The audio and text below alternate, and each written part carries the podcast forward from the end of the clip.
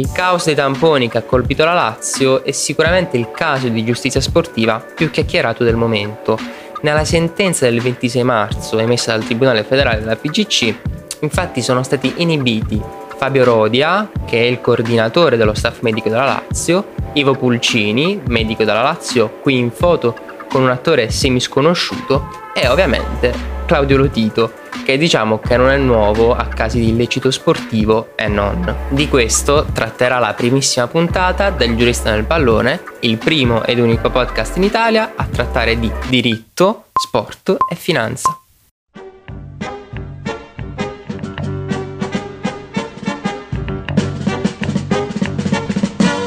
Il giurista nel pallone. I fatti incriminati risalgono dal 26 ottobre al 6 novembre, periodo in cui la Lazio affronta prima il Bruce in Champions, poi il Torino in Serie A e nuovamente poi in Champions lo Zenit di San Pietroburgo. Ovviamente, seppure comunque sia una premessa abbastanza stupida da fare, ma comunque doverosa, ogni club professionistico, anche dilettantistico per quanto riguarda la Serie D o eccellenza, perché sono le uniche tra l'altro ripartite, devono sottoporsi ad un giro preventivo di tamponi nel momento in cui si approcciano ad una manifestazione sportiva come è quella effettivamente di una partita di calcio per l'incolumità dei calciatori, ma anche in secondo luogo ovviamente per evitare che vi siano dei contagi all'interno della partita stessa. Il 26 ottobre è la data in cui la Lazio fa rifinitura prima della partita col Bruges in Champions e viene effettuato il giro consuetudinario di tamponi effettuati da Synlab, che un ente sanitario convenzionato con l'UEFA da agosto 2020, controlla la positività o negatività dei calciatori attraverso i tamponi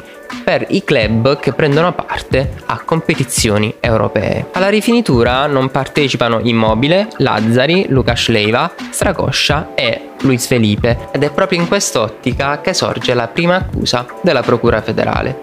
Infatti, secondo l'organo di giustizia sportiva, la Lazio non si occuperà mai della trasmissione dei documenti sulla positività dei calciatori, per cui la Procura federale non è neanche a conoscenza di quelli che effettivamente erano i positivi in quel giorno.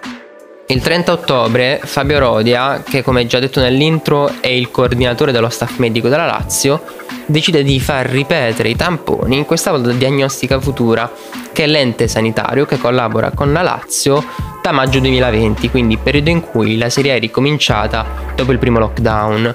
E durante questi tamponi risultano negativi Stracoscia, Lucas Leiva e Immobile, quindi tutti e tre convocabili e schierabili per la partita del giorno seguente Lazio-Torino. Nessuno dei tre partirà da titolare, ma Ciro Immobile subentrerà a partita in corso e segnerà il rigore del 3-3 al 95 in una gara in cui succederà di tutto e vedrà il club capitolino trionfare per 4-3 con gol di Caicedo al 99 Il caso però scoppia il 2 novembre, giorno in cui i giocatori della Lazio si sottopongono ad un tampone di Sillab prima della delicata trasferta di Champions League contro lo Zenit e vengono riscontrate le positività di Lukas Leiva, Immobile e Stracoscia che qualche giorno prima erano stati considerati negativi da parte di Diagnostica Futura di Avellino per cui vi è una chiara ed evidente discordanza tra i risultati. La Procura federale apre un'inchiesta in seguito alle circostanze e decide di far maggiore chiarezza sulla situazione,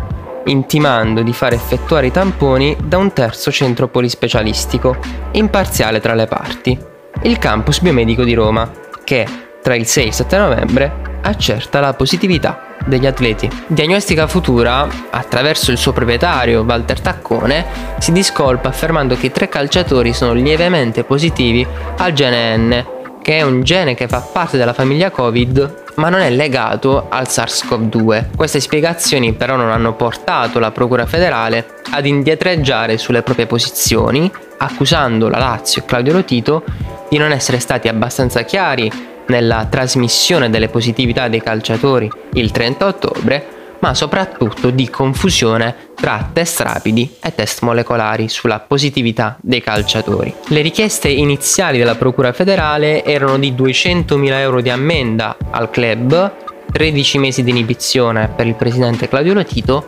16 mesi di inibizione per i componenti dello staff medico Fabio Rodia ed Ivo Pulcini, Però con la sentenza del 26 marzo del 2021 il Tribunale federale ha colpito il club con 150.000 euro di ammenda, 7 mesi e 10 giorni di inibizione per Claudio Lotito 12 mesi per Ivo Pulcini e Fabio Rodia. La sentenza ha lasciato sicuramente molto malumore da parte di club ma anche di media che avrebbero voluto una penalizzazione della Lazio in classifica. La risposta alle critiche è rinvenibile nella sentenza stessa, che afferma che le maggiori responsabilità sono da imputare ai medici, non a Lotito, quindi non è in alcun modo dimostrato che nella sua funzione di presidente Lotito abbia impedito l'attuazione delle procedure indicate.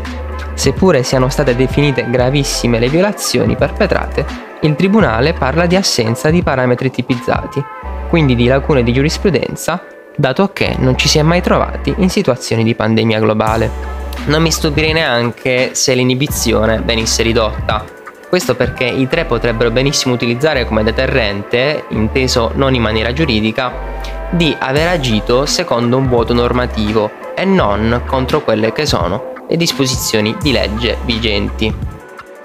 Solo in fase di post-produzione mi rendo conto della marea di errori tecnici presenti in questo video che, onestamente, essendo anche il primo, è fatto abbastanza a cazzo di cane. Il progetto si espanderà a breve su Spotify ed Apple Podcast, ma se trascuri la miriade di errori presenti nel video, potresti già mettere un like e considerare l'iscrizione.